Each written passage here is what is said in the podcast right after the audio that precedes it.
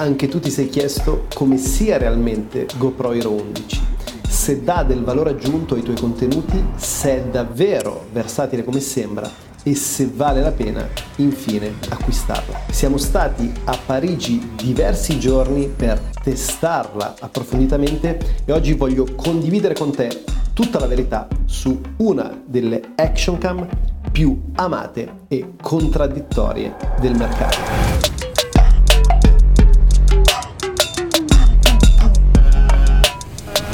Ragazzi, ciao a tutti e bentornati in un nuovissimo video. Oggi voglio parlarti di GoPro Hero 11, ok? Che è una camera fighissima ma non perfetta. Siamo stati un bel po' di giorni a Parigi e abbiamo fatto dei test piuttosto approfonditi su questa camera. Stai con me perché voglio dirti un sacco di cose che ho notato sia su YouTube sia nelle recensioni non vengono spesso esposte. Ma se non dovessi conoscermi, il mio nome è Giuliano Di Paolo, sono un travel content creator e questo canale è stato disegnato per te per elevare il tuo potenziale creativo e personale. Innanzitutto vediamo a chi è rivolta, perché spesso c'è questa confusione o questo mito che le action cam siano rivolte esclusivamente a atleti o avventurieri.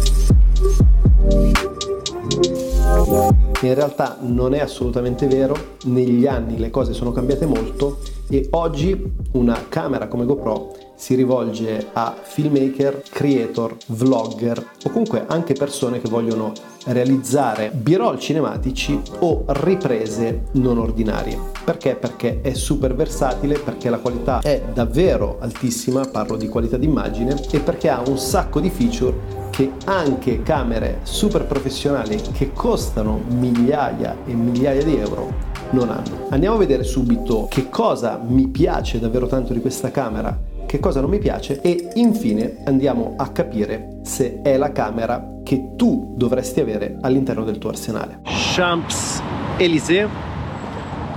Oggi sarà una giornata molto molto cliché, infatti c'è un signor Walter abbastanza depresso, però c'è comunque sempre qualcosa di interessante da rappresentare, dipende sempre molto da, dalla tua prospettiva, dal tuo occhio fotografico, compositivo. È un po' che non vengo qui, sono diversi anni direi. In termini fotografici non mi esalta particolarmente perché è un luogo estremamente commerciale e cliscettoso, però detto questo cercherò comunque di rappresentare il più possibile tutta quest'area perché in fondo ai Champs-Élysées c'è l'Arc de Triomphe. Non si può parlare di GoPro Hero 11 senza parlare della qualità video. 5.3K fino a 60 frame al secondo, 4K super slow a 120 frame al secondo e 2.7 se non sbaglio a 240. Abbiamo la nuovissima focale Hyperview che è davvero davvero super super ampia. Inoltre troviamo finalmente la colorazione a 10 bit e abbiamo anche il time warp, quindi i time lapse in movimento, gli hyperlapse, finalmente a 5.3K. Attenzione, la qualità di immagine di GoPro, ok, in condizioni di luce buone poi arriveremo anche a parlare di performance in basse luci, è qualcosa di super super straordinario. Sono davvero ben impressionato. Considera che io ho saltato la 10, sono passato dalla 9 alla 11, in realtà nel mezzo ho utilizzato un sacco di camere, ho utilizzato la DJI la 1, la 2, infatti trovi le recensioni all'interno del canale, ho utilizzato anche la 3, sempre a Parigi e a breve arriverà una recensione anche di questa camera qui sul canale, quindi se ancora non sei iscritto mi raccomando iscriviti, però devo dirti che la GoPro fa davvero da regina su ciò che riguarda la qualità d'immagine. Stabilizzazione strabiliante, siamo arrivati all'Hypersmooth 5.0, di base quello che devi sapere è che qualsiasi cosa tu faccia la camera rimane più stabile che su un gimbal, addirittura in linear mode, quindi sulla focale 16 mm, puoi anche mettere la stabilizzazione dell'orizzonte, quindi anche se vai a muoverla a 360 gradi l'orizzonte rimane sempre loccato e questa è una feature sicuramente sicuramente non da poco. Un'altra cosa che mi piace molto è il nuovo sensore da 8 settimi. Questo significa che in post produzione poi puoi andare a ritagliare il tuo video o nei classici formati 16 noni o attenzione anche in 9 sedicesimi, quindi sia in, nel formato YouTube orizzontale ma anche nel nuovissimo formato short verticale che ritroviamo su Instagram Reels, su TikTok eccetera eccetera. E questa è una cosa che mi chiedo perché ancora tante altre camere, compresa la camera dell'iPhone, non faccia. Perché oggi sappiamo che non esiste di base più, soprattutto se parliamo di content creation, ma in generale se parliamo di produzione filmica, perché se parliamo di content creation parliamo di brand marketing, di content marketing, eccetera, quando si parla delle nuove forme di comunicazione si parla anche e soprattutto di video verticali.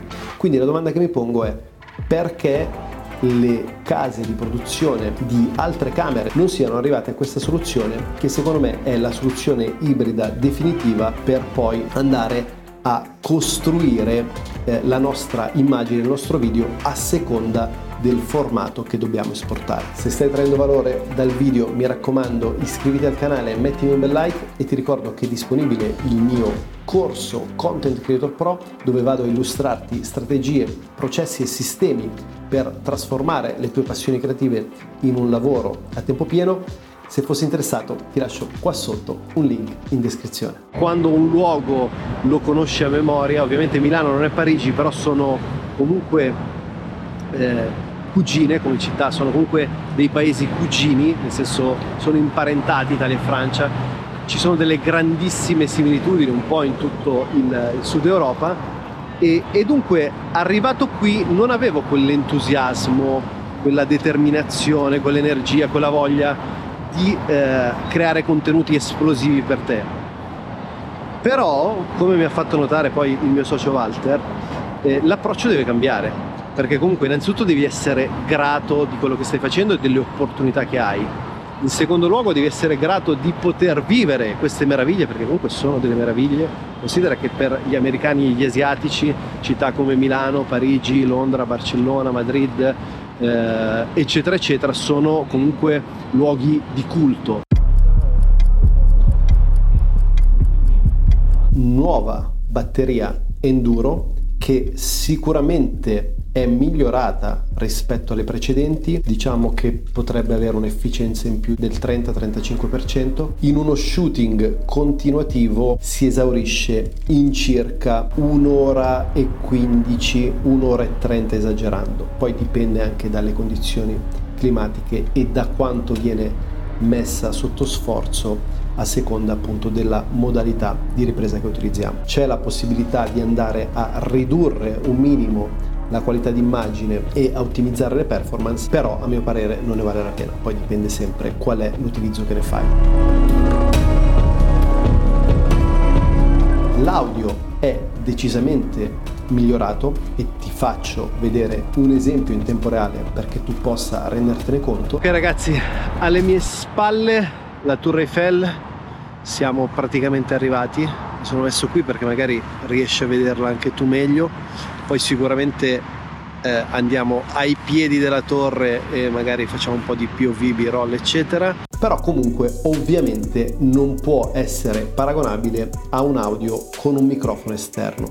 E la cosa che mi fa un po' girare della GoPro comunque in generale della loro politica è il fatto che per utilizzare un microfono esterno quindi ad esempio come l'Hollyland che sto utilizzando adesso ma potrebbe essere microfono della DJI piuttosto che uno Shure o qualsiasi altro brand tu voglia prendere in considerazione, devi sempre e comunque utilizzare il mod che è un case che va ad andare a implementare ulteriormente la dimensione della GoPro, ma soprattutto va a farci perdere di praticità. Non mi piace che non sia possibile andare a introdurre un microfono senza la necessità di un accessorio esterno. Voglio farti vedere una cosa super figa di questo nuovo setup che sto adottando con la GoPro.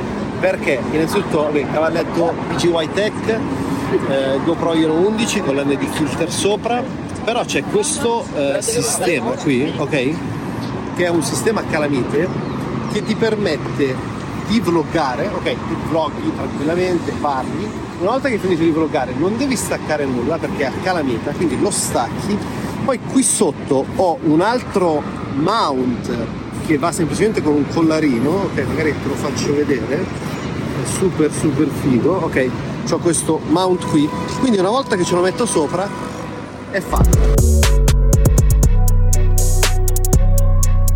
Le performance sono migliorate in basse luci, in molti casi, attenzione, sono utilizzabili, prima erano totalmente inutilizzabili, anche il fatto di avere la colorazione 10 bit, notavo che eh, la GoPro in un POV andava a esporre correttamente sia lo schermo della Sony sia l'ambiente esterno a quello che era il soggetto della sua ripresa, quindi l'LCD della Sony, mentre nel caso della DJI l'ambiente esterno era correttamente esposto, mentre l'LCD della Sony era sovraesposto, quindi non riuscivi ad andare a vedere che cosa andasse a rappresentare. Questo è sicuramente un plus, tra l'altro la stabilizzazione funziona in modo accettabile in termini notturni, perché ti dico accettabile? Perché se di giorno è straordinaria ed è sicuramente superiore di una camera qualsiasi con l'ausilio di un gimbal, sulla GoPro non ne hai minimamente bisogno.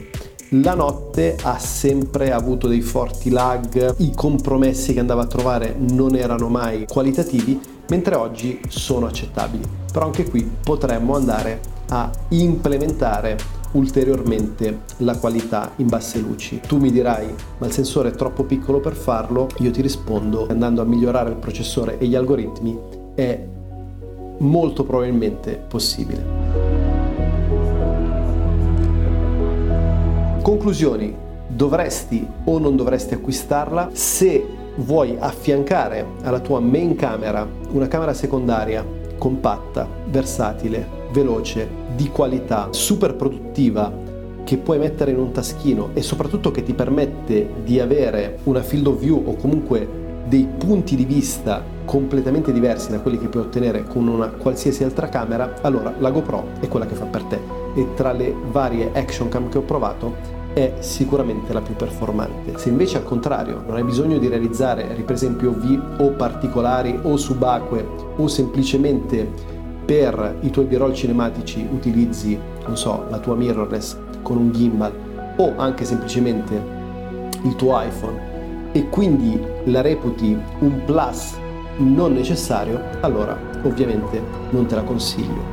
Considera che il costo è piuttosto ridotto rispetto alle performance, poi dipende dal, dal periodo dell'anno, comunque ti metto qui sotto in descrizione il costo migliore a cui puoi accedere adesso. A mio parere, se sei un content creator e sei soprattutto un creator con un profilo super creativo che cerca qualcosa di diverso, che cerca di massimizzare il suo potenziale filmico, allora a mio parere, la GoPro è la camera che stavi cercando. Se hai tratto valore dal video, mi raccomando, iscriviti al canale, mettimi un bel like e ti lascio qui un altro video per andare a approfondire le tematiche di fotografia e filmmaking.